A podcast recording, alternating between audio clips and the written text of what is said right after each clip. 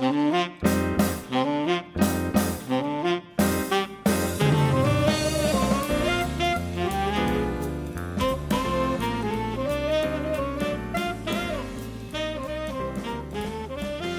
my name's Andy Chamberlain, and I'm a writer and creative writing tutor, and you are listening to episode 8 of the Creative Writers Toolbelt, the podcast that gives you practical, accessible advice that you can apply straight away to your own writing.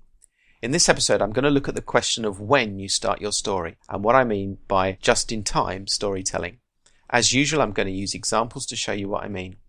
Before I get started, I want to remind you that you can post comments and suggestions on this and other podcasts in the series at Goodreads. Just go to goodreads.com and search for the Creative Writers Toolbelt group.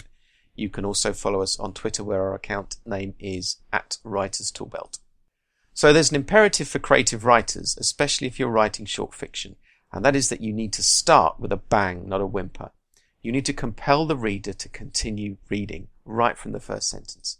Now, many of us know this, but it's easy to fall into the trap of indulging ourselves by setting the scene, creating the mood, and giving our work the introduction that we think it deserves. Maybe we find it easy to channel those classic 19th century novels that we might have read, where the first part of the book is given over to a lengthy and expansive introduction. And to give you an example of that, I want to read you the first paragraph of David Copperfield by Charles Dickens. Whether I shall turn out to be the hero of my own life, or whether that station will be held by somebody else, these pages must show. To begin my life with the beginning of my life, I record that I was born, as I have been informed and believe, on a Friday at twelve o'clock at night. It was remarked that the clock began to strike, and I began to cry simultaneously. Now there's a lot more after that, but I hope you get the point. And Dickens can get away with this thanks to his genius and the fashion of novels from his era. If you are a creative writing genius, and you can get away with this kind of start and publishers will buy your work and people will read it, well then very good for you. If however you aren't sure that you can get away with it, then you need to learn the art of working out where your story really begins. Consider this example. I've written it myself, mainly so that I am at perfect liberty to pick it apart, swap it about, and say what's right and wrong with it. Rufus Tavistock got onto his horse. He looked around himself and then on into the forest in front of him, the green leaves growing darker as he peered into the interior of the woods. He frowned and thought about his family, his father, and also the domestic staff who would be waiting for him, preparing a bed and maybe arranging a small meal for his arrival. He frowned again and knew that he had to make this journey, even though it would be done at great peril, because he was going to be travelling through dangerous territory. He leaned forward and whispered to his mare, seeking to calm the beast as they stood at the edge of the forest. Easy, girl, he said. Easy. He patted the side of her head before he sat up and looked around. The sun was now mostly set in the west and the light was fading.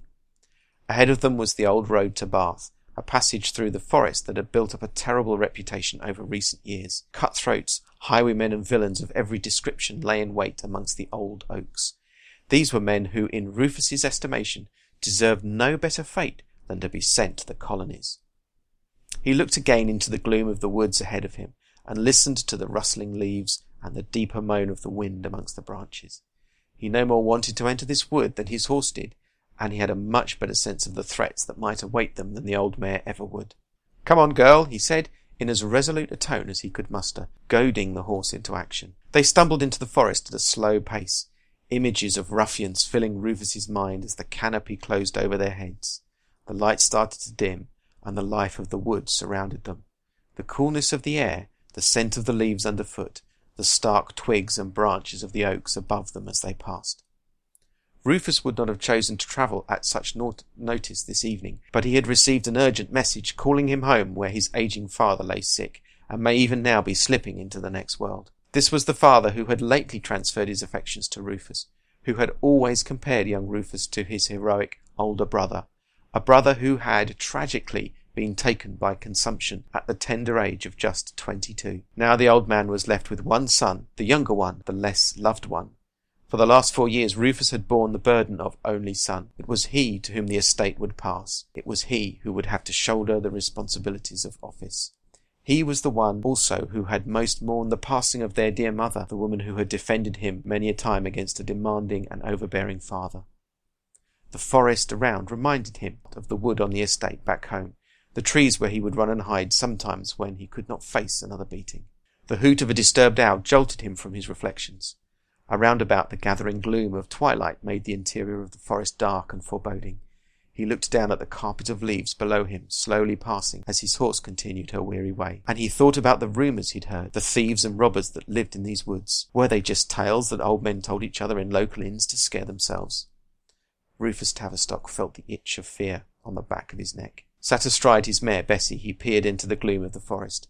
The horse snorted and shook her head. Well, Bess, he said, leaning forward, the forest seems very quiet here. I think we're on our own, old girl. Now gee up! Responding to her owner, the horse broke into a trot. The woods around them did seem quiet. But then Rufus spied the narrow gully that marked the midpoint of their journey. He knew that they were making good progress, but he did not know that the gully also gave perfect vantage for the man who had been watching their approach. He crouched in an ancient fold of an old ash tree trunk, in his favoured position for an attack, and waited.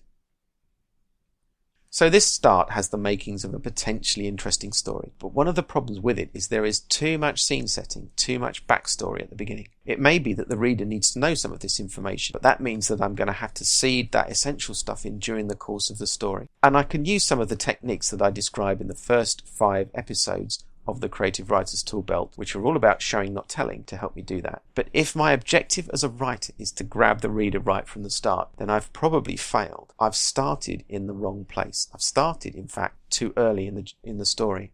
So what can I do?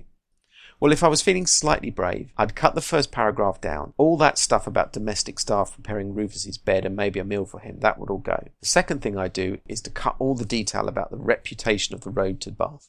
I don't need to tell the reader how dangerous the journey is. I can do a much better job by simply showing it. Finally, I might cut all that family history stuff about Rufus's late mother and how he came to be the only son. Now, it could be that these are essential pieces of information, but I don't need to share them at the start of the story. That's what I'd do if I was feeling quite brave. But if I was feeling very brave, I'd do something even more radical.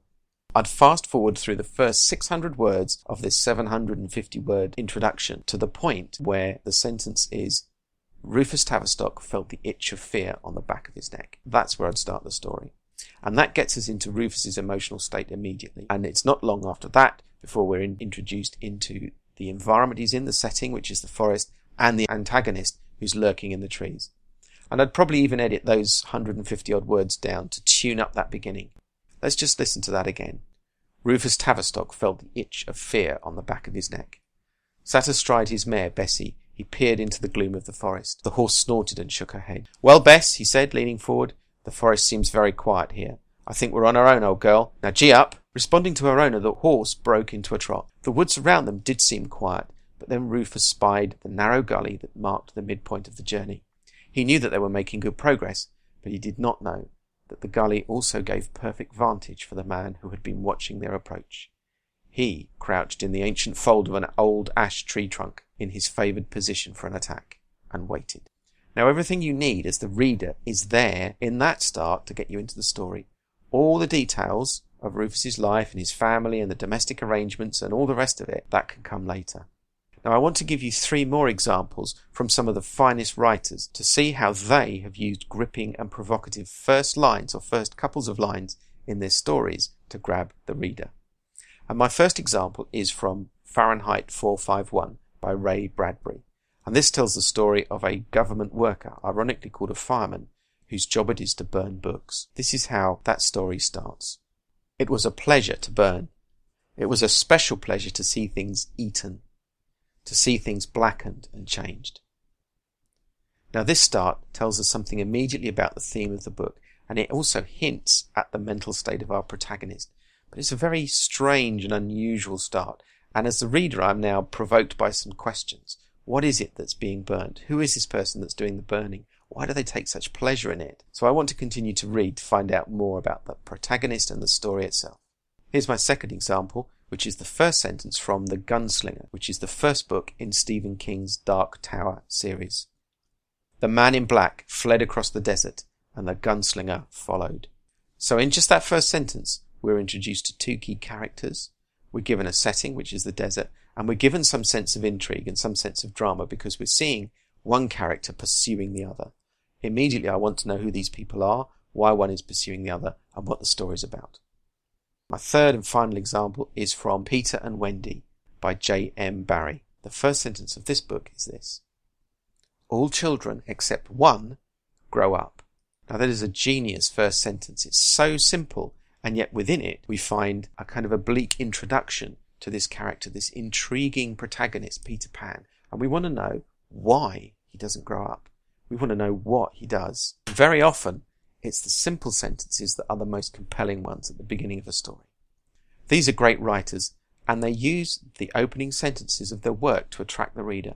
And notice in all three cases, there's no attempt to create any context for these stories. There's no attempt to explain things to the reader at the beginning. All of that can wait. It's getting the reader's interest first that's the main thing. So as you go back and look at your own work in the light of this, I'd offer you three pieces of advice. One, grab the interest and intrigue your reader from the first sentence. It doesn't have to be action, but it has to be something that's going to capture the interest and the curiosity of your reader. Grab it in the first sentence and hold on to it. Second piece of advice. From that first sentence, in the first few paragraphs of your story, establish what you've started. Create the scene with just enough detail to provoke questions in the reader's mind. And number three, if you do have essential information in your story, seed it in later. Put as little as possible up front. Use only what you need to to capture the reader. So with all this in mind, I'd encourage you to go back to the first sentence and maybe the first few paragraphs of your current project and ask yourself the question, do I capture the reader with my first sentence? Do I keep hold of them through the first few paragraphs? And my hope is that what you've heard here will help you to create such a compelling start to your work that your readers, like flies around a pitcher plant, will not be able to resist being captured. So in today's podcast, I have quoted from David Copperfield by Charles Dickens, which is in the public domain. Fahrenheit 451 by Ray Bradbury, published by Harper Voyager. The Gunslinger by Stephen King, published by Hodder Paperbacks. And Peter and Wendy by J.M. Barrie, published by Penguin Classics. I hope you've enjoyed this podcast. If you want to comment or leave any suggestions, just go to Goodreads, that's goodreads.com, look up the Creative Writers Toolbelt. You can leave a comment there. Podcast has a Twitter account, which is at Writers Toolbelt. My thanks to the guys at podcastthemes.com for providing the theme music, and thank you to you for listening. Until next time, goodbye.